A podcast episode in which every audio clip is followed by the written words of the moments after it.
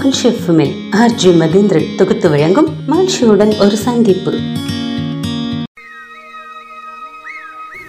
அன்பிற்கினிய நேர்கள் அனைவருக்கும் வணக்கம். நான் உங்கள் சிநேகிதன் மகேந்திரன். இது மகிழ்ச்சி எஃப்எம் ஆனந்தத்தின் அலைவரிசை. மகிழ்ச்சியுடன் ஒரு சந்திப்பு. சிறப்பு நேர்காணல் நிகழ்ச்சி. சிறப்பு நேர்காணல் நிகழ்ச்சியில் இன்று நாம் சந்திக்கும் சிறப்பு விருந்தினர் பிரபல மனநல ஆலோசகர் அம்பியா அவர்களை. வணக்கம் மேடம். இந்த இனிமையான தருணத்தில் உங்களை சந்திக்கிறதுல ரொம்பவும் மகிழ்ச்சி. நன்றி சார் எனக்குமே ரொம்ப மகிழ்ச்சி. ஒரு மனநல ஆலோசகராக வரணும் அப்படிங்கிற ஆர்வம் உங்களுக்கு எப்போ வந்தது மேடம் அதாவது ஆரம்ப காலகட்டத்தில் வந்து நான் படித்த படிப்புகள் எல்லாமே வந்து பிஸ்னஸ் ரிலேட்டடான படிப்புகள் தான் நான் படித்தது business administration management management and systems PG and திரும்ப எம்ஃபில்மே வந்து மேனேஜ்மெண்ட்ல தான் பண்ணேன். ஏன்னா நான் ஒரு பிஜி முடித்தோடனே வந்து ஷார்ட்டராக ஒரு காலேஜில் வந்து லெக்சரர்ஷிப் கிடச்சது பிஸ்னஸ் அட்மினிஸ்ட்ரேஷன் மேனேஜ்மெண்ட்டில் ஸோ ஒரு ஃபைவ் இயர்ஸ் வந்து லெக்சரர்ஷிப்பில் தான் இருந்தேன். ஸோ அங்கே இருக்கிறப்போ வந்து ஸ்டூடெண்ட்ஸ் கூட நம்ம பேசி மிங்கிள் ஆகுறப்ப ஸோ ஸ்டூடெண்ட்ஸ் வந்து எப்படின்னா அவங்களோட ப்ராப்ளம்ஸ் என்ன அப்படின்றத ஷேர் பண்ணுவாங்க. ஸோ அதை வந்து நம்ம அவங்களுக்கு சால்வ் பண்ணுறதுக்கான கைடன்ஸ் வந்து கொடுக்குற மாதிரின்னு இருக்கும். ஸோ இது கொஞ்சம் ஜாஸ்தியான நெக்ஸ்ட் லெவல்னு போகிறப்ப வந்து அது அங்கே இருக்கிற பிரின்ஸிபல் வந்து அதை ஐடென்டிஃபை பண்ணி என்ன பண்ணாங்கன்னா பேசிக்கான கவுன்சிலிங் கோர்சஸ் வந்து அங்கே பண்ண வச்சாங்க. சர்டிஃபிகேட் அண்ட் டிப்ளமா கோர்சஸ் அது எல்லாமே பண்ண வச்சுட்டு ஒரு ஒன் இயர் வந்து ஸ்டூடெண்ட் கவுன்சிலரான அங்கே அப்பாயிண்ட் பண்ணியிருந்தாங்க. ப்ளஸ் பிள்ளைங்களுக்கான ஸ்டூடெண்ட்ஸுக்கான கவுன்சிலிங் கோர்சஸ் பண்ணுறதுக்கும் வந்து இன்சார்ஜான்னு போட்டிருந்தாங்க. ஸோ அந்த ஒரு ஒன் இயர் எக்ஸ்பீரியன்ஸஸ் ஸ்டூடெண்ட் கவுன்சிலர்னு வர்றப்ப வந்து என்னோட பேஷன் என்ன அப்படின்றத வந்து நான் ஐடென்டிஃபை பண்ணன்னு முடிஞ்சிச்சு. இனிஷியலி நான் அந்த காலேஜில் போய் ஒர்க் பண்ணேன் அப்படின்றது வந்து அது ஒரு ஆக்சிடென்டலாக நடந்த விஷயன்ற மாதிரி தான் என்னோட லைஃப்பில் பட் அதை நான் அஹ், அந்த பேசிக்கான கோர்சஸ் படிச்சுட்டு அந்த அடிஷ்னலாக ரெஸ்பான்சிபிலிட்டியான் ஒர்க் பண்ணுறப்ப வந்து என்னோட பேஷன் என்ன என்னோட இன்னர் டேலண்ட் என்னன்றதை வந்து நான் ஐடென்டிஃபை பண்ணுறதுக்கு எனக்கு ஹெல்ப்ஃபுல்லான இருந்தது. ஸோ அதுக்கப்புறம் வந்து ஒரு ஃபைவ் இயர்ஸ் லெக்சரர்ஷிப் அது முடிஞ்சிருச்சு. அண்ட் தென் மேரேஜ் அப்படின்னு ஆனதுக்கப்புறம் வந்து கன்செப்ஷன் ஆனோடனே அதுக்கு அடுத்து வந்து அதே லைனுக்குள்ளே என்னால் போக முடியும் அப்படின்ற தாட் எனக்கு இல்லை. ஸோ அந்த டைம் வந்து என்னோட கரியர் வந்து நான் சேஞ்ச் பண்ணணும் அப்படின்றத நான் டிசைட் பண்ணேன். ஸோ என்னோட இன்னர் டேலண்ட் என்னன்றதை நான் அங்கே ரியலைஸ் பண்ணிக்கிட்டனால அடுத்து வந்து என்னோட ப்ரொஃபஷன் வந்து நான் கவுன்சிலிங்க்குன்ட்டு நான் சேஞ்ச் பண்ணிக்கலான்ற டெசிஷன் எடுத்தது வந்து அந்த டைம் தான். அண்ட் ஆஃப்டர் டெலிவரி என்னோட ஃபஸ்ட்டு குழந்தையோட டெலிவரிக்கு அப்புறம் தான் வந்து நான் MSc counselling and psychotherapy complete two years PG முடிச்சுட்டு அதுக்கப்புறமா இந்த ஃபீல்டுக்குள்ளே வந்தேன். ஸோ முடிச்சுட்டு ஒரு ஒன் இயர் வந்து ஒரு சைக்ராட்டிஸ்ட் கிட்ட நான் ஒர்க் பண்ணேன். அங்கே நிறைய லேர்ன் பண்ணிக்க முடிஞ்சது. அதுக்கப்புறமா அங்கே இருந்துன்னு ஒரு ஒன் இயர் கழிச்சு என்னோட ப்ரைவேட் சென்டராக ரிலாக்ஸ் மைண்ட் கவுன்சிலிங் சென்டர்ன்றது இங்கே மதுரை அண்ணா நகரில் நான் ஸ்டார்ட் பண்ணேன். இப்போ வந்து டென் இயர்ஸ் கம்ப்ளீட் ஆகி இட்ஸ் மை லெவன்த் இயர் இந்த கவுன்சிலிங் ஃபீல்டு என்னோட சென்டர் ஆரம்பிச்சுன்னு இருக்கிறது இது வந்து லெவன்த் இயர் ஆகுது. பதினோரு வருஷமா அந்த துறையில சாதிச்சிட்டு இருக்கிறீங்க நீங்க நிறைய கேசஸ் பார்த்துருப்பீங்க நிறைய பேர் வந்திருப்பாங்க. இதுல வித்தியாசமா இவங்க- சொன்னது எனக்கு வந்து வித்தியாசமா இருந்தது. இந்த கேசஸ் கையாளுறது கொஞ்சம் வித்தியாசமா இருந்தது. அப்படின்னு ஏதாவது இருக்குதா? இருக்கு சார். நிறைய வந்து சேலஞ்சிங் கேசஸ் இருக்கு. இதுல மெயினா வந்து நம்ம சொல்லணும்னா கிளெப்டோமேனியா கேஸ் ஒன்று பார்த்தோம். இது வந்து சைல்ட்ஹுட்ல இருந்தே அந்த பொண்ணுக்கு வந்து அந்த. பாதிப்பு இருந்திருக்கு. ஆனா வந்து அவங்க கவனிக்கவே இல்லை. ம். When she turns into marriage ஏஜ்னு ஒரு கல்யாண வயசுன்னு வர்றப்ப தான் வந்து அது வந்து ஒரு ப்ராப்ளமான அவங்க வந்து எடுக்கிறாங்க. கிளெப்டோமேனியானா என்னன்னா ம். ஈஸியாக நம்ம அண்டர்ஸ்டாண்ட் பண்ற மாதிரி சொன்னா இந்த பசங்க டூ படம் பார்த்துருந்தோம்னா தெரியும். லைக் அந்த பொருளை வச்சு அவங்களுக்கு எதுவுமே யூஸ் இருக்காது. ஆனா வந்து அந்த பொருளை அவங்க எடுத்து வச்சுக்குவாங்க. அது அவங்க. வந்து திருட்டுன்ற மாதிரினும் நம்ம சொல்ல முடியாது பட். கலெக்ட் பண்ணி வச்சுப்பாங்க அது ஒரு ஹேபிட்டா இருக்கும். அதை அதை பார்க்குறப்ப வந்து தே கெட் ரொம்ப வந்து சந்தோஷப்படுவாங்க அந்த மாதிரி இருக்கும் பட் அதை வச்சு அவங்களுக்கு ஒரு யூஸுமே இருக்காது அதுதான் வந்து ஃபேக்ட். பட் இது வந்து நீங்கள் ஒரு ஃபேமிலிலன்னு நினச்சி பார்க்குறப்ப அது எவ்வளோ பெரிய ஒரு. பாதிப்பை உண்டாக்கும் அப்படின்றது நமக்கு தெரியும். ஸோ ஒரு கல் எப்படி வந்து பண்ணுறதுனே அவங்களுக்கே வந்து தெரியல எப்படியாவது சரி பண்ணணும் அப்படின்றனால கூப்பிட்டு வந்தாங்க ஸோ ஃபஸ்ட்டு திங் நான் சொன்னது என்ன சொன்னேன்னா ஃபஸ்ட்டு வந்து மாப்பிள்ளை பார்க்குறத இப்போதைக்கு நீங்கள் நிப்பாட்டிடுங்க. நான் எப்போ சொல்கிறேனோ அப்போ வந்து நீங்கள் பாருங்க அப்படின்னு சொல்லிட்டு அலாங் வித் கவுன்சிலிங் நான் வந்து ஃப்ளவர் ரெமெடி வந்து சேர்த்து ப்ராக்டிஸ் பண்ணுறேன் ஸோ த்ரூ அந்த ஆல்டர்னேட்டிவ் மெடிசன்ஸ் மூலமான்னு சொல்லி அந்த பொண்ணுக்கு ட்ரீட் பண்ணுறப்ப ஒரு த்ரீ ஒரு சிக்ஸ் மந்த்ஸ்க்குள்ளே வந்து அவள் கம்ப்ளீட் கியூர் ஆனா ஒரு ஃபோர்த் மந்த் ஆகுறப்ப நான் சொன்னேன் நீங்கள் இப்போ வந்து மாப்பிள்ளை பார்க்குறதுக்குன்னு ஆரம்பிக்கலாம் அப்படின்னு சொல்லிட்டு. அந்த கம்ப்ளீட்டாக ஒரு சிக்ஸ் மந்த்ஸ் முடிகிறதுக்குள்ளேன்னு அவளுக்கு ஃபிக்ஸ் ஆயிடுச்சு. அந்த சிக்ஸ் மந்த்ஸ் முடிஞ்சதுக்கப்புறம் மேரேஜ்னு இருந்தது. இப்போ கல்யாணம் ஆகி ஒரு ஃபோர் இயர்ஸ் ஆயிடுச்சு. குழந்தைங்க எல்லாம் இருக்காங்க. எந்த ஒரு ப்ராப்ளமும் இல்லாமல் அந்த பொண்ணு வந்து ஃபேமிலி லைஃப்பில் ஹாப்பியான்னு இருக்காங்க. ஸோ அவங்க அவங்களோட ஃபேமிலியும் அந்த பொண்ணோட ஃபேமிலி கல்யாணம் பண்ணுறதுக்கே ரொம்ப யோசிச்சுட்டு இருந்தவங்களும் வந்து ரொம்ப ஹாப்பியான்னு இப்போ இருக்காங்க. ஸோ நிறைய கேசஸ் இருக்குது பட் இது வந்து ரொம்பயுமே ரொம்ப ஷார்ட்டர் டைமில் ரொம்ப ஏன்னா சைல்ட்ஹுட்ல இருந்து இருக்கிற ஒரு இஷ்யூ அதுவும் ஒரு டிசார்டரான இருக்கிறத வந்து நம்ம சால்வ் பண்ணணும் அப்படின்றது இட்ஸ் வெரி சேலஞ்சிங் ஸோ இந்த கேஸ் வந்து நீங்கள் கேட்குற மாதிரியான்னு சொல்கிறதுக்கு கரெக்டாக இருக்குது இப்போ இருக்கிற ஜென்ரேஷனில் நிறைய ஆன்லைன் கேம்ஸ்க்கெல்லாம் வந்து ரொம்ப அடிக்ட் ஆகி அதிலேயே மூழ்கி போயிடுறாங்க. அவங்கள வெளிக்கொண்டுறதுக்கு வழிகள் இருக்குதாமா இருக்கு சார் அதாவது சின்ன குழந்தையில இருந்து இப்போ வந்து மொபைல் யூஸ் பண்றாங்க. மொபைலோ டேபோ ஏதோ ஒரு அந்த ஒரு ஸ்க்ரீன் அவங்க வச்சு யூஸ் பண்றதுன்றது இருக்கு. இது எப்படி அந்த பழக்கம் அவங்களுக்கு வந்துச்சு அப்படின்னு சொன்னா அதுவே வந்து பேரண்ட்ஸ் மூலமா தான் வந்திருக்கும். இப்போ நம்ம வந்து கொஞ்சம் ஒரு ஒர்க் பண்ணணும் நமக்கு வேலை இருக்கு அது வரைக்கும் குழந்தை அமைதியா இருக்கணும் அப்படின்னு சொன்னா கையில மொபைலை கொடுத்துட்டுன்னு விளையாடு கேம்ஸ் ஒரு ஃபர்ஸ்ட் இனிஷியல் ஆரம்பிக்கிறப்ப ரைம்ஸ் பார்க்குறதுக்குன்னு விடுவாங்க அதுக்கப்புறம் அதுவாக ஏதாவது ஒரு யூடியூப் சேனல்ஸ்லன்ட்டுன்னு ஏதாவது ஒன்று பார்ப்போம். அதுக்கப்புறம் வந்து கேம்ஸ் விளையாட ஆரம்பிக்கும் இந்த மாதிரி ஆரம்பிக்கிறது தான் வந்து குழந்தைங்களுக்கு நம்ம பழக்கப்படுத்துகிற விஷயம் தான் வந்து இந்த மொபைல்ன்றது. அது ரொம்ப டீப்பராக போகிறப்ப என்ன ஆகுதுன்னா குழந்தைங்களுக்கு அது ஒரு அடிக்ஷனான்ட்டுனே இப்போ வந்து மாறிடுது. அதுவும் இந்த பேண்டமிக் டைமில் வந்து எல்லாமே வந்து ஆன்லைன்றப்போ அது கையில் மொபைல் இல்லாமையோ டேப் இல்லாமல் ஒன்றுமே வந்து பண்ண முடியல. ஸோ நம்ம எவ்வளோ தூரத்துக்கு அந்த கேஜெட்ஸ் எல்லாம் ரெஸ்ட்ரிக்ட் பண்ணி வச்சுருந்தோமோ நம்மளே வந்து அவங்கக்கிட்ட எடுத்து கொடுக்குற மாதிரியான ஆயிடுச்சு. இதை எப்படி வந்து கம்மி பண்ணலாம்னா ஒவ்வொரு குழந்தையும் வந்து யூனிக்கான குழந்தை. ஒவ்வொருத்தவங்க கிட்டே வந்து ஒரு யூனிக் டேலண்ட் இருக்கும். உங்கள் குழந்தைகிட்ட என்ன டேலண்ட் இருக்குன்றத கண்டுபிடிச்சு அதுக்கு உண்டான இன்புட்ஸ் அண்ட் ட்ரைனிங் நம்ம ப்ராப்பராக கொடுக்குறப்ப அதில் ஆட்டோமேட்டிக்காக குழந்தைக்கு வந்து இன்ட்ரெஸ்ட் வந்துடும் ஸோ அந்த இன்ட்ரெஸ்ட் வந்ததுக்கப்புறமா அவங்களாவே வந்து இந்த கேஜெட்ஸ்லேருந்து வெளியே வர ஆரம்பிச்சிருவாங்க. ஸோ ஃபஸ்ட்டு வந்து நம்ம லிமிட் பண்ணணும். அந்த ஸ்க்ரீன் டைம்ன்றதை உனக்கு இவ்வளோ தான் அப்படின்றத லிமிட் பண்ணணும். இன் கேஸ் ஆஃப் எனி கேஜெட்ஸாக இருக்கலாம் இல்லை டிவியாக இருக்கலாம் சாரி மொபைலாக இருக்கலாம் இல்லை டிவியாக இருக்கலாம் எதில் அவங்க பார்க்குறாங்களோ இவ்வளோ நேரம் தான் பார்க்கணும் ஒரு நாளைக்கு. இந்த டைம்லேருந்து இந்த டைம் வரைக்கும் தான் உனக்கு ஸ்க்ரீன் டைம்ன்ற மாதிரி லிமிட் பண்ணணும். அதையே வந்து நீங்கள் ரெகுலராக வந்து கண்டினியூ பண்ணிகிட்டே இருக்கோம் அப்படின்னு சொன்னோம்னா கொஞ்சம் கொஞ்சமாக அவங்க மொபைல் யூஸ் பண்ணுற டைம் வந்து கம்மியாயிடும் அதே டைமில் சைமல்டேனியஸாக நம்ம வந்து அவங்களோட டேலண்ட் என்னவோ அதுக்கான இன்புட்ஸும் நம்ம கொடுக்க ஆரம்பிக்கிறப்ப ஒரு டைம் பீரியட் ஒரு டூ ஆர் த்ரீ மந்த்ஸ்ன்னு ஆகுறப்ப வந்து அந்த குழந்தைங்க வந்து ஆட்டோமேட்டிக்காக அந்த கேஜெட்ஸை விட்டுட்டு அவங்களோட இன்ட்ரெஸ்ட் என்னவா இருக்கோ அதில் வந்து நல்லா வரணும் அதில் ட்ரெயின் ஆகணும் அப்படின்ற தாட் அந்த குழந்தைங்களுக்கு வந்துடும் so it's a thing in hands of parents பேரண்ட்ஸோட கையில் தான் இருக்குது அதை எப்படி வந்து குழந்தைங்களை மீட்டெடுத்து கொண்டு வரணுன்றது. அதே மாதிரி இந்த டிஜிட்டல் உலகத்தில் பாலியல் குற்றங்கள் வந்து அதிகரிச்சுட்டே வருது. இந்த பாலியல் குற்றங்களை தவிர்க்கிறதுக்கு பெண்கள் எந்த மாதிரியான வழிமுறைகள்லாம் கையாளணும்? இந்த கேள்விக்கான பதிலும் பார்த்தீங்கன்னா அதுவும் வந்து பேரண்டிங்கில் தான் இருக்குது அப்படின்றது தான் சொல்லணும்.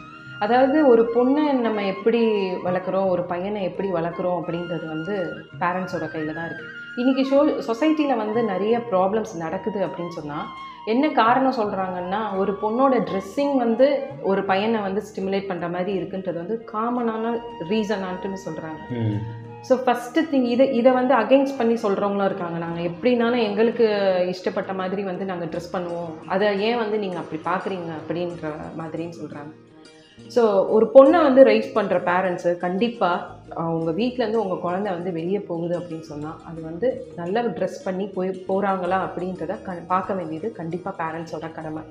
ஏன்னா அது ஸ்டிமுலேட் பண்ணுது பண்ணலை அப்படின்றதெல்லாம் கிடையாது. நம்மளோட கண்ணுக்கே வந்து நம்ம குழந்தை ட்ரெஸ் போட்டிருக்கிறது வந்து உறுத்தாமல் இருக்க மாதிரி இருக்கும். அடுத்தவங்க வந்து ஒரு தப்பான ஒரு பார்வையோடு நம்ம குழந்தைய பார்க்காத மாதிரியாக நம்ம ப்ரொடெக்ட் பண்ணி தான் நம்ம குழந்தைய வந்து நம்ம அனுப்பணும். அதே மாதிரி ஒரு பையனை வந்து வளர்க்குற பேரண்ட்ஸ் வந்து ஒரு பொண்ணுக்கிட்டனா எப்படி வந்து பழகணும்? எப்படி வந்து அவங்களுக்கு அவங்களுக்கான ப்ராப்ளம்ஸுன்றது எந்த மாதிரிலாம் இருக்கும்? ஸோ அவங்களுக்கு நம்மளால் முடிஞ்ச சப்போர்ட் எப்படி வந்து நம்ம கொடுக்கணும்? அப்படின்ற விஷயங்களையும் வந்து நம்ம சொல்லி கொடுத்துன்னு வளர்க்கணும். பசங்களுக்குன்னு இருக்கிறப்போ. நிறையா வந்து சிங்கிள் சைல்டான் தான் இப்போல்லாம் இருக்காங்க. யாரும் வந்து சிப்ளிங்ஸுன்றது அதிகமாக இருக்க மாட்டேங்குது. அப்போ ஒரு ஒரே ஒரு பையன் மட்டும் வச்சுருக்காங்க அந்த பேரண்ட்டுனா அந்த பையனுக்கு வந்து பொ இது அது பாய்ஸ் ஸ்கூல்லையே படித்து அந்த மாதிரியே வளர்றாங்கன்னு வச்சுக்கோங்களேன். அந்த பொண்ணு ஒரு பொண்ணுனா அவளுக்கு என்ன மாதிரியான ப்ராப்ளம்ஸ் இருக்கும் அப்படின்றதே வந்து அவங்களுக்கு தெரிகிறதே இல்லை. ஸோ அது வந்து பாய்ஸ்குள்ளேயே வளர்ந்தா கூட அவங்க வந்து என்ன மாதிரியான இஷ்யூஸ் இருக்குன்றதை வந்து சொல்லிக் கொடுக்கணும். ஒரு பொண்ணுக்கிட்ட எப்படி பழகணுன்றதையும் சொல்லிக் கொடுக்கணும். கண்ணை பார்த்து பேசணுன்றதை கூட நம்ம அந்த பையனுக்கு வந்து சொல்லிக் கொடுக்க வேண்டியது வந்து ரொம்ப முக்கியமானது. ஸோ இதுக்கும் வந்து அந்த பேரண்டிங் வந்து நம்ம ப்ராப்பரானு கொடுத்து அந்த குழந்தை நல்லபடியான ரைஸ் ஆகி வருது அப்படின்னு சொன்னால் கண்டிப்பாக இந்த மாதிரியான பாலியல் குற்றங்கள் சொசைட்டியில் இல்லாமல் கொண்டு வர்றதுக்கு முடியும் வேலைக்கு போகிற ஆண்களாகட்டும் வீட்டில் இருக்கக்கூடிய இல்லத்தரசிகளாகட்டும் எல்லாருக்குமே இந்த மன அழுத்த பிரச்சனை அப்படிங்கிறது வந்து ஒரு பெரிய பிரச்சனையாகவே இருக்குது. பிரச்சனை இல்லாத மனிதர்களே இல்லைன்னு சொல்லலாம். அந்த அளவுக்கு எல்லாருமே ஏதோ ஒரு மன அழுத்தத்தோட இருக்கிறோம். இந்த மன அழுத்தம் ஏற்படாமல் இருக்கிறதுக்கு என்னென்ன வழிமுறைகள்லாம் கையாளலாம்? அதாவது நீங்கள் சொன்ன மாதிரி பிரச்சனை இல்லாத மனுஷங்களே கிடையாது. எல்லாருக்கும் வந்து இந்த உலகத்தில் இருக்கிற எல்லா மனுஷனுக்கும் வந்து பிரச்சனைகள் இருக்க தான் செய்யுது. ஆனால் ஒவ்வொருத்தரும் வந்து அடுத்தவங்கள பார்க்குறப்ப என்ன நினைக்கிறாங்கன்னா இவங்கெல்லாம் பாரு எவ்வளோ சந்தோஷமாக இருக்காங்க. அவங்களுக்குலாம் ஒரு பிரச்சனையும் இல்லை போல் அப்படின்னு நினைக்கிறாங்க. ஒரே ஒரு வித்தியாசம் தான் என்னென்னா அந்த பிரச்சனைகளை அவங்க எப்படி கையாளுறாங்கன்றதுல தான் வந்து டிஃப்ரென்சஸ் இருக்குது நமக்கு. ஸோ நான் ஒருத்தவங்கள பார்த்து அவங்க ரொம்ப சந்தோஷமாக இருக்காங்க. அவங்களுக்கு பிரச்சனையே இல்லைன்னு நினைக்க முடியாது. அவங்களுக்கு பிரச்சனைகள் இருக்குது ஆனால் அவங்க எப்படி அந்த பிரச்சனைகளை பார்க்குறாங்க எப்படி கையாளுறாங்க அப்படின்ற விதத்தை தான் நம்ம வந்து பார்க்கணும். இப்போ ஒரு மனுஷனுக்கு வந்து ஒரு ப்ராப்ளம் இருக்குன்னா ஒன்று வந்து ஒரு சூழ்நிலையால் இருக்கும் இல்லை ஒரு மனிதனால் இருக்கும். இந்த ரெண்டு விஷயத்தினால தான் பிரச்சனைகள்ன்றது வரும். ஸோ என்ன நடந்துச்சு அப்படின்னு சொன்னாலும் அதை வந்து ஏற்றுக்கக்கூடிய மனப்பக்குவம் வந்து ஃபஸ்ட்டு நமக்கு வேணும். ஏன்னா இப்போ நடந்து முடிஞ்ச விஷயத்தை பற்றி நிறைய மெயினான ஒரு என்ன சொல்கிறது ஸ்ட்ரெஸ்ஸுன்னே பார்த்தீங்கன்னா முடிஞ்ச விஷயத்தை பற்றி நினச்சி நினச்சி ரொம்ப ஒரி பண்ணுறது ரொம்ப அந்த ஸ்ட்ரெஸ்க்குள்ளே போகிறது அதுதான் வந்து பெரிய பிரச்சனையான்னு இருக்குது ஸோ முடிஞ்சு போன ஒரு விஷயத்தை வந்து நம்மளால் மாற்ற முடியாது. ஸோ அதை ஃபஸ்ட்டு நம்ம அக்செப்ட் பண்ணணும். நடந்து முடிஞ்சிருச்சு. அது எதையும் மாற்ற முடியாது. அப்படின்றத மைண்டில் அக்செப்ட் பண்ணாதான் நெக்ஸ்ட் ஸ்டெப்புக்கு நம்ம மூவ் ஆன் பண்ணி போக முடியும். அதே மாதிரி ஃப்யூச்சரை பற்றின தாட்ஸும் வந்து ஜாஸ்தி. வேணும் அது நிறைய பேர் வந்து ஃப்யூச்சரை பற்றி ரொம்ப பிளான் பண்ணி வச்சுன்னு ரொம்ப ஒரு பயம்தான் வந்து அவங்களுக்கு க்ரியேட் ஆகுது. ஸோ அதை பற்றின தாட்ஸும் நான் ஜாஸ்தி வேணும். அதுக்குன்னு ஒரு பிளானிங்கே இல்லாமல் நம்ம போக முடியாது. ஒரு ஷார்ட்டர் கோல்ஸ் செட் பண்ணிக்கலாம். ரொம்ப லாங் கோல்ஸாக இல்லாமல் ஒரு ஒன் வீக்குக்கு என்ன ஒர்க் நம்ம பண்ணணும் எதை முடிக்கணும் அப்படின்ற மாதிரியான கோல்ஸ் மட்டும் நம்ம செட் பண்ணி அதை அச்சீவ் பண்ணிட்டுன்னு ஃபர்தராக நம்ம மூவ் ஆன் பண்ணிட்டே போகிறோம் இப்போ இருக்கிற மொமெண்ட் மட்டும்தான் வந்து நமக்கு நிரந்தரமானது. ரொம்ப பிளெஸ்டான ஒன்று ஸோ அதை வந்து அவங்க புரிஞ்சுக்கிட்டு இப்போ இருக்கிற மொமெண்ட்டை வாழ்கிறதுக்குன்னு பழகுனாங்க அப்படின்னு சொன்னாலே இந்த ஸ்ட்ரெஸ்ல இருந்து நம்ம ரிலீவ் ஆகுறதுக்குன்னு முடியும். இல்லை ரொம்ப வந்து ஒரு அன்கன்ட்ரோலபிள் ஒரு அழுகையோ எந்த விதமான நெகட்டிவ் எமோஷன்ஸான இருக்குது அப்படின்னு சொன்னாலும் ஒரு ஜஸ்ட்டு அவங்க ஒரு ஒரு கிளாஸ் தண்ணி குடிச்சிட்டு ஒரு ஃபிஃப்டீன் டு டுவெண்ட்டி டைம்ஸ் வந்து ப்ரீதிங் எக்ஸசைஸ் பண்ணுறாங்க அப்படின்னு சொன்னாலே ஆட்டோமேட்டிக்காக அந்த ஸ்ட்ரெஸ் வந்து அவங்களுக்கு அந்த டைம்லன்ட்டுன்னு ரிலீவ் ஆகும். சிலர் பார்த்தீங்கன்னா எந்த நேரமும் ஒரு அவசரத்தோடே இருப்பாங்க. எந்த ஒரு செயலை செய்யலனாலும் ரொம்ப அவசரமாக செய்யணும் அப்படிங்கிறதுல இப்போ ஏதாவது ஒரு பொருளை எடுத்துகிட்டு வரணும்னா கூட வேக வேகமாக போய் இதில் போய் முட்டிக்கிடுவாங்க. இப்படி அவசரத்தோட இருக்கிறவங்கள சரி பண்ண முடியுமா? எல்லாமே வந்து. ட்ரெயின் ஆகிறது தான் சார். செல்ஃபாக எல்லா விஷயங்களுமே வந்து நம்ம வந்து சேஞ்ச் பண்ண முடியும். அதை வந்து நம்ம ஃபஸ்ட்டு ரியலைஸ் பண்ணணும். முதல் வந்து நம்ம அவசரப்பட்டு வேலை பார்க்குறனால அதை ப்ராம்ப்டாக நம்மளால் பர்ஃபெக்டாக முடிக்க முடியுதான்றதை அவங்க வந்து முதல் யோசித்து பார்க்கணும். கண்டிப்பாக முடியலன்னு இருக்கிறப்ப எதுக்கான அந்த பதட்டம் நம்ம படணும்? அப்போ அந்த பதட்டப்பட தேவையில்லைன்ற அந்த ரியலைசேஷன் அப்போ தான் வரும். ஒரு விஷயத்தை வந்து நீங்கள் மாற்றிக்கணும்னு நம்ம நினச்சோம்னா உடனே வந்து மாறாது. நம்ம எப்படி பண்ணுறோன்றத ஃபஸ்ட்டு யோசிக்கணும். அது வந்து கரெக்டாக இல்லாமல் இருந்துச்சுன்னா நம்ம சேஞ்ச் பண்ணாதான் இதை வந்து சரி பண்ண முடியும் அப்படின்ற அந்த செல்ஃப் ரியலைசேஷன் முதல் அவங்களுக்குள்ளே வரணும். அந்த செல்ஃப் ரியலைசேஷனுக்கு அப்புறமா அந்த விஷயத்தை நம்ம எப்படி மாற்றிக்கணுன்றதுன்னு பார்க்கணும். ஸோ பதட்டத்தோடு நம்ம பண்ணுறனால ஒரு வேலையை பர்ஃபெக்டாக பண்ண முடியல அப்படின்ற அந்த ரியலைசேஷன் அவங்களுக்கு வந்துருச்சுன்னா அப்போ ஆட்டோமேட்டிக்காக அந்த பேஷன்ஸ் அவங்களுக்குள்ளே வர ஆரம்பிக்கும். சரி அப்போ நம்ம கொஞ்சம் கொஞ்சமாக வந்து நம்ம பொறுமையான்னு பண்ணணும். அந்த அந்த பேஷன்ஸ் தான் அவங்க ட்ரெயின் ஆகுறது. அந்த வேலையை வந்து டைம் எடுத்துக்கிட்டாலும் ஆனால் பொறுமையான்ட்டுன்னு பண்ணி முடிக்கிறதுக்கு அவங்க செல்ஃபாக வந்து அவங்கள ட்ரெயின் பண்ணாங்க அப்படின்னு சொன்னால் இந்த பதட்டத்தோடு இல்லாமன்ட்டுன்னு பர்ஃபெக்டாக அந்த வேலையை அவங்க கம்ப்ளீட் பண்ண முடியும். பெரும்பாலான குடும்பங்களில் இந்த கணவன் மனைவிக்குள்ள புரிதல் இல்லாமல் அடிக்கடி பிரச்சனை வந்துக்கிட்டே இருக்குது. இது இந்த பிரச்சனை பார்த்திங்கன்னா நிறைய விவகாரத்து வரைக்கும் கூட செல்லுது. இந்த மாதிரியான பிரச்சனைகளை இந்த பிரச்சனைகளை அதிகரிக்காமல் தடுக்கிறதுக்கு என்னென்ன வழிகள்லாம் கையாளலாம்? ஆமாம் இது வந்து இப்போ இருக்கிறதுலே வந்து ரொம்ப பெரிய இஷ்யூவான்னு இருக்குது இது ஆக்சுவலி அடுத்த லெவலாக போய் ஒரு சொசைட்டி இஷ்யூவாக கூட ஆகிறதுக்கான காரணம் இருக்குது ஏன்னா இந்த மாதிரி அம்மா அப்பா வந்து தனித்தனியான இருக்காங்க. அப்போ குழந்தைங்களும் வந்து தனியாக இருக்காங்க. யாராவது ஒருத்தர் ரைஸ் பண்ணுறாங்க அப்படின்னு சொன்னால் அந்த பாதிப்பும் வந்து அந்த குழந்தைங்க கிட்ட நம்ம பார்க்குறோம் இப்போ நல்லா படிச்சுட்டு இருக்கிற பிள்ளைங்க கூட வந்து திடீர்னு பார்த்தா ஸ்டடீஸில் ரொம்ப டவுன் ஆவாங்க. என்னென்னா வீட்டில் வந்து எப்பயுமே வந்து அம்மா அப்பா சண்டை போட்டுகிட்டே இருக்காங்க அப்படின்னு வந்து சொல்கிறாங்க ஸோ அது குழந்தைங்களை அஃபெக்ட் பண்ணுறதோட சொசைட்டியும் அஃபெக்ட் பண்ணுறதுன்ட்டு ஆகுது.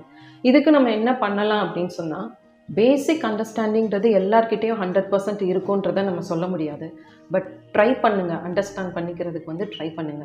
நிறைய கேசஸ் வந்து நம்ம என்ன பார்க்குறோம் அப்படின்னா லவ் மேரேஜ்னு பண்ணிக்கிட்டது வந்து ரொம்ப ஷார்ட்டர் ஸ்பேனில் ஒரு ஆஃப்டர் மேரேஜ்னு பார்க்குறப்ப ரொம்ப ஷார்ட்டர் டைம்லேயே வந்து அவங்க டிவோர்ஸ் அப்ளை பண்ணுறதுன்றதுன்னு பார்க்குறோம். இப்போ என்ன இருக்குது அங்கே அப்படின்னா அந்த லவ் பண்ணுற டைமில் அவங்க என்னெல்லாம் எக்ஸ்பெக்டேஷன்ஸ் வச்சுருந்தாங்களோ அதையே அதை விட பயங்கரமான எக்ஸ்பெக்டேஷன்ஸ் ஆஃப்டர் மேரேஜ் வைக்கிறாங்க. எந்த ஒரு பையனும் எந்த ஒரு பொண்ணும் லவ் பண்ணுறப்ப எப்படி இருக்காங்களோ அதே மாதிரி ஆஃப்டர் மேரேஜ் இருக்க மாட்டாங்க. இதுதான் ஃபேக்ட் அண்ட் ரியாலிட்டி இதை ஃபஸ்ட்டு வந்து அவங்க புரிஞ்சுக்கணும். ஏன்னா மொதல் வந்து அவங்களுக்கு எந்த விதமான ரெஸ்பான்சிபிலிட்டியும் கிடையாது. இப்போ வந்து ஃபேமிலின்னு வந்துருச்சு அடுத்து குழந்தைன்னு வந்துருச்சுன்னா அதுக்கான ரெஸ்பான்சிபிலிட்டி ஆடட் ஆகுறப்போ அவங்களோட ஒர்க்கிங் டைம் வந்து ஜாஸ்தி ஆகும். அதுக்குன்னு அவங்க பார்க்குற நேரம் வந்து ஜாஸ்தி ஆகும். இன்னொன்று அவங்களோட ஒரு சைடை மட்டுமே ஒரு பாசிட்டிவ் சைடை மட்டும்தான் வந்து மொதல் காமிச்சிருப்பாங்க. ஸோ ஆஃப்டர் மேரேஜ்னு பார்க்குறப்ப தான் ஒரு டுவெண்ட்டி ஃபோர் பார் செவன் அவங்களோட இருக்கிறப்ப அவங்களோட எல்லா ஃபேஸஸுமே அவங்களோட நெகட்டிவ் ஆஸ்பெக்ட்ஸும் என்ன அப்படின்றத வந்து நமக்கு தெரியும். அப்போ அங்கே வந்து என்ன தேவைன்னா அன்கண்டிஷ்னல் லவ் தேவை. இப்போ ஒரு மதர் ஒரு அம்மாவோட அன்பு வந்து என்ன சொல்லுவோம்னா அன்கண்டிஷ்னல் லவ் தன்னோட குழந்தைகிட்ட எந்த ஒரு குறை நிறை இருந்தாலும் எல்லாத்தையும் வந்து அக்செப்ட் பண்ணி ஒரு பாசம் காட்டுறது தான் வந்து ஒரு தாயான்னு இருப்பாங்க. ஸோ அந்த மாதிரியான ஒரு unconditional love and mutual understanding வந்து ஹஸ்பண்ட் அண்ட் ஒய்ஃப் ரெண்டு பேர்கிட்டயுமே வேணும். ரெண்டு பேருக்கும் வந்து ஒரு ஸ்பேஸ் வந்து கொடுக்கணும். இப்போ ஹஸ்பண்ட் வந்து ஒய்ஃபுக்கு அவங்களுக்கு பிடிச்ச விஷயங்கள் செய்கிறதுக்கான ஒரு ஸ்பேஸ் கொடுக்கணும். அதே மாதிரி ஹஸ்பண்ட் வந்து அவங்களுக்கு பிடிச்ச விஷயங்கள்னு செய்கிறதுக்கான ஒரு ஸ்பேஸ் கொடுக்கணும். அது என் எப்போ வந்து அந்த ஸ்பேஸ் இல்லாமல் அவங்க இறுக்கி பிடிக்கணும்னு நினைக்கிறாங்களோ அந்த இடத்துலையும் வந்து நமக்கு ப்ராப்ளம்ஸ் வரும். ஸோ ஒரு ஸ்பேஸ் கொடுத்துருங்க. ரெண்டு பேருக்குமே ஒரு ஸ்பேஸுன்னு கொடுக்கணும். அதே மாதிரி அண்டர்ஸ்டாண்ட் பண்ணிக்கிறதுக்கு ட்ரை பண்ணணும். ப்ளஸ் அண்ட் மைனஸ் இருக்கிறதோட அவங்கள நீங்கள் அக்செப்ட் பண்ணிக்கணும். எப்படி இருக்காங்களோ அவங்கள நீங்கள் அப்படியே அக்செப்ட் பண்ணிக்கணும். மெயின் திங் வந்து எக்ஸ்பெக்டேஷன்ஸ் வந்து ஃபிக்ஸ் பண்ணக்கூடாது. இது not only in husband and wife ரிலேஷன்ஷிப்குள்ளன்னு மட்டும் கிடையாது. எந்த ஒரு ரிலேஷன்ஷிப்லனாலுமே எக்ஸ்பெக்டேஷன்ஸை நம்ம ஃபிக்ஸ் பண்ணாமல் இருந்தால் தான் அந்த ரிலேஷன்ஷிப் வந்து ஸ்ட்ராங்கான ரிலேஷன்ஷிப் வந்துட்டு இருக்கும். நம்ம ஒன்று ஃபிக்ஸ் பண்ணிவிட்டு அது நடக்கலை அப்படின்றதுக்காண்டி நம்ம சண்டை போடுறத விட அந்த எக்ஸ்பெக்டேஷன்ஸ் இல்லாமல் அதோட ஃப்ளோலையே நம்ம போகணும் அப்படின்னு சொன்னோம்னா லைஃப் வந்து ஸ்மூத்தான இருக்கும் நிறைய பேருக்கு இப்போ ஞாபக மருதி பிரச்சனை அதிகமாக வருது. இந்த ஞாபக மருதி பிரச்சனை அதிகமாக வராமல் இருக்கிறதுக்கு நம்ம எந்த மாதிரியான வழிமுறைகளை கையாளலாம் மேடம் இது பண்ணலாம் சார் இது வந்து சின்ன வயசு குழந்தைங்கள்ல இருந்து இருக்கு. இப்போ குழந்தைங்க வந்து படிப்பாங்க. வீட்டில் நல்லா படிப்பாங்க எழுதி காமிப்பாங்க. ஆனால் எக்ஸாமில் போய் பார்த்தோம்னா எழுதியிருக்க மாட்டாங்க. கேட்டோம்னா மறந்துருச்சு அப்படின்றதுன்னு சொல்லுவாங்க. அப்போ அந்த இடத்துல வந்து அந்த குழந்தைக்கு ஒரு பயமும் உள்ள இருக்கும். அந்த பயத்தினால தான் வந்து அந்த குழந்தை மறக்குது. அப்போ என்ன ரீசன்னால அவங்களுக்கு அந்த மறதி இருக்குன்றதை பார்க்கணும். இப்போ குழந்தைங்கன்னு எடுக்கிறப்ப எப்படி இருக்கும். இப்போ விமன் எடுத்துக்கிட்டோம்னா ஒரு ஃபார்ட்டி ப்ளஸ் ஆகுறப்ப என்ன இருக்கும்னா சமைச்சிட்டே இருப்பாங்க. உப்பு போட்டாங்களா காரம் போட்டாங்களான்னு மறந்துடும் ஸோ திரும்ப திரும்ப வந்து டேஸ்ட் பண்ணி பார்ப்பாங்க. யூஸ்வலாக இதுக்கு முன்னாடி சமைக்கிறப்ப ஒரு தடவை டேஸ்ட் பண்ணி பார்த்தவங்க இப்போ வந்து நாலு தடவை டேஸ்ட் பண்ணி பார்ப்பாங்க. எல்லாமே கரெக்டாக இருக்கு ஸோ எது போட்டாங்கன்றதை மறந்துடுவாங்க ஆரல்ஸ் ஜென்ரலான ஒரு ப்ராப்ளம் என்ன இருக்கும்னா ஏதாவது ஒரு திங் எடுக்கிறதுக்காண்டின்னு போயிருப்பாங்க. அந்த இடத்துல போய் நின்றுட்டு சுற்றி சுற்றி பார்ப்பாங்க. என்ன எடுக்கிறதுக்காண்டி வந்தோம் அப்படின்றது அவங்களுக்கு மறந்துடும் அப்படி இருக்கும். ஸோ இந்த மாதிரி இனிஷியல் ஸ்டேஜஸில் அந்த ஒரு மறதி இருக்கிறப்பயே என்ன பண்ணலாம்னா நீங்கள் வந்து ஒரு செக்லிஸ்ட் வந்து நீங்கள் போட்டு வச்சுக்கலாம். விஷுவலாக நீங்கள் ஒரு பார்க்குற இடத்துல நீங்கள் வந்து அதை ஸ்டிக் பண்ணி வச்சுக்கலாம். ஸ்டிக் பேடில் அப்போ முதல் நாளே நீங்கள் ஒரு விஷயம் யோசிக்கிறீங்கன்னா அது அப்பயே வந்து எழுதிடணும். அதுக்கப்புறம் நெக்ஸ்ட் டே நீங்கள் முடிச்சிட்டிங்களான்னு சொல்லிட்டு அதை நம்ம செக்லிஸ்ட்டில் டிக் பண்ணிக்கலாம். இனிஷியலாக அந்த மறதின்னு வர்றப்பயே வந்து இதை ப்ராக்டிஸ் பண்ணோம் அப்படின்னு சொன்னால் ஈஸியாக வந்து நம்மளால் மேனேஜ் பண்ண முடியும். இல்லை ரொம்ப ஜாஸ்தியான ஆயிடுச்சு. இப்போ நீங்கள் சொல்கிற மாதிரி அந்த வீட்டை பூட்டிட்டோமா கேஸ் ஆஃப் பண்ணிட்டோமா இதெல்லாம் வந்து ரொம்ப ரிப்பீட்டடாக பண்ணுறதெல்லாம் வந்துட்டு அது அது ரொம்ப ஜாஸ்தியான்னு போச்சுன்னா அது ஒரு டிசார்டரோட ஒரு சிம்டம் நமக்கு காமிக்கிறதுன்னு அர்த்தம். ஸோ அப்படி இருக்குது அப்படின்னு சொன்னால் கண்டிப்பாக அதை ஒரு மேஜர் இஷ்யூவான்னு எடுத்துட்டு அதை எப்படி வந்து ட்ரீட் பண்ணி சரி பண்ணிக்கணுமோ அது பண்ணிக்கிறது நல்லது. இந்த பேட்ச் ஃப்ளவர் ரெமடியில் வந்து அதுக்கெல்லாம் ரொம்ப ஈஸியாக சரி பண்ணுறதுக்கான மெத்தட்ஸ் இருக்குது இதுக்கான அவேர்னஸ் வந்து மக்கள்கிட்ட ஜாஸ்தி கிடையாது. பட் ஒரு சின்ன ஸ்ட்ரெஸ்ஸில் இருந்து ஒரு சின்ன ஸ்ட்ரெஸ்ல இருந்து பெரிய லெவல் டிசார்டர் வரைக்கும் வந்து நம்ம அதை சரி பண்ணிக்கிறதுக்கான வாய்ப்பு வந்து இந்த பேச்சுலர் ரெமடியில் இருக்கு. ஆ, சில பேர் பார்த்தீங்கன்னா எப்போவுமே வந்து தனிமையிலே இருப்பாங்க. அவங்க கூட யாரும் கூட்டம் சேர்ந்தா அவங்க விரும்ப மாட்டாங்க. தனிமையிலே இருப்பாங்க. தனிமையில இருக்கிறது நல்லதா ஆபத்தானதா? எல்லா சூழ்நிலையிலையும் தனிமையா இருக்கிறது வந்து நல்லதுன்னு சொல்ல முடியாது சார் ஏன்னா தனியா இருக்கிறவங்க வந்து நிறைய யோசிப்பாங்க. அது ஒரு சில நேரத்துல என்ன ஆயிரும்னா ஓவர் திங்கிங் ஆயிரும் இப்போ ஒரு விஷயம் வந்து நடக்கும் இப்படியெல்லாம் நடக்கும். பாசிட்டிவா நடக்கிறதுக்கும் வாய்ப்பு இருக்கு நெகட்டிவா நடக்கிறதுக்கும் வாய்ப்பு இருக்கு. இதுதான் வந்து நம்ம நார்மலா நம்ம யோசிக்கிறது ஒரு விஷயம் செய்யறதுக்கு முன்னாடி. இந்த ஓவர் திங்கிங்கில் வந்து என்ன ஆயிரும்னா அந்த நெகட்டிவாக நடக்கிறதே என்னென்ன ஆஸ்பெக்ட்ஸில் நடக்கலாம் அப்படின்னு அதோட சப்டிவிஷன்ஸ் மாதிரி இன்னும் வந்து ஒரு அஞ்சாறு ஃபேக்ட்ஸை சேர்த்து அவங்க மைண்டில் ஏற்றிப்பாங்க அந்த மாதிரியான் இருக்கும். அப்போ என்ன ஆகும்னா அது ரொம்ப ஓவர்லோட் ஆச்சுன்னா அவங்களுக்கு தான் வந்து அது ஸ்ட்ரெஸ் அண்ட் ப்ரெஷரானு இருக்கும். ஸோ எல்லா நேரம் தனிமையில் இருக்கிறது வந்து நல்லது தான் ஒரு ஒரு சிலருக்கெல்லாம் வந்து தனியாக இருக்கிறப்ப தான் அதிகமான்ட்டு யோசிக்க முடியும். நிறையா வந்து பிளான் பண்ண முடியும். அவங்களோட கெப்பாசிட்டியே வந்து ஃபுல் ஃப்ளெஜ்டாக அவங்க கொடுக்கணும்னா அவங்க தனியாக இருந்தால் தான் பண்ண முடியுன்ற மாதிரி இருக்கும். ஸோ அந்த மாதிரி நேரத்தில் நம்ம தனியான்ட்டுன்னு இருந்துக்கலாம். பட் எல்லா டைமும் வந்து நம்ம தனியாக இருக்கோம் அப்படின்றது வந்து ஒரு ப்ரெஷரை தான் வந்து நமக்கு கொடுக்குமே தவிர ஒரு ஸ்ட்ரெஸ் க்ரியேட் ஆக தான் செய்யுமே தவிர ஸ்ட்ரெஸ்ஸை ரிலீவ் பண்ணுறதுக்கு அது ஹெல்ப்ஃபுல்லாக இருக்காது கண்டிப்பாக ஸோ கொஞ்சம் நம்ம யாராவது ஒருத்தர் ரெண்டு பேர்கிட்டயாவது நம்ம மனசு விட்டு பேசுறது ஷேர் பண்ணிக்கிறது அவங்களோட சேர்ந்து இருக்கிறது அப்படின்றது கண்டிப்பாக வேணும். நாம் மன அழுத்தம் இல்லாமல் ஆரோக்கியமாக நிம்மதியாக இருக்கணும் அப்படின்னா எந்த மாதிரியான வழிமுறைகளை கையாண்டா சரியாக இருக்கும் மேடம்? கண்டிப்பா சார் இது வந்து ரொம்ப ஈஸியானது இதுக்கு நான் எப்பயும் சொல்லுவேன் ஒரு லைஃப் மந்த்ரான்னு சொல்லி சொல்லுவேன். இதை வந்து உங்க வாழ்க்கையோட மந்திரமா நீங்க வச்சுக்கிட்டீங்கன்னா. ப்ராப்ளம்ஸே இல்லாமல் எப்பயும் ஹாப்பியாக இருக்கலாம் அப்படின்றது. ஏன்னா ஒரு மனுஷனோட அல்டிமேட் கோல்னு பார்க்குறப்ப ஒரு இண்டிவிஜுவல் சந்தோஷமாக இருக்கணுன்றது தானே அவங்களோட கோலானே இருக்கும். So accept the persons and situations as they are அப்படின்றத சொல்லுவேன். இது என்னென்னா நான் ஏற்கனவே சொன்ன மாதிரி ஒரு மனுஷனுக்கு ஒரு பிரச்சனை வருதுன்னா அது இன்னொரு ஒரு மனிதனாலேயோ இல்லை ஒரு சூழ்நிலையாலேயோ சூழ்நிலையாலேயோ தான் நமக்கு வரும். இது என்ன செய்கிறோம்னா அதை அப்படியே வந்து நம்ம அக்செப்ட் பண்ணிக்கிட்டோம் அப்படின்னு சொன்னால் நமக்கு ப்ராப்ளம் இருக்காது. எக்ஸாம்பிளாக என்ன சொல்லலாம்னா இப்போது பாஸ்டில் நடந்த விஷயங்கள் எதையும் வந்து மாற்ற முடியாது அப்படின்னு தெரிஞ்சிருச்சுன்னா அதை பத் அதுக்கான வெயிட்டேஜ் நீங்கள் கொடுக்குறத வந்து கம்மி பண்ணிடலாம். அண்ட் கொஞ்சம் கொஞ்சமாக போக வைப்ப கிராஜுவலாக அதை நிப்பாட்டிடலாம். ஏன்னா எதுவுமே மாற்ற முடியாதுன்னு தெரிஞ்சதுக்கப்புறம் அதை பற்றி நினச்சி நம்ம கவலைப்பட்டு ஒன்றுமே ஆக போகிறதில்ல நம்மளோட மைண்டு நம்மளோட பாடி தான் வந்து அஃபெக்ட் ஆக போகுது.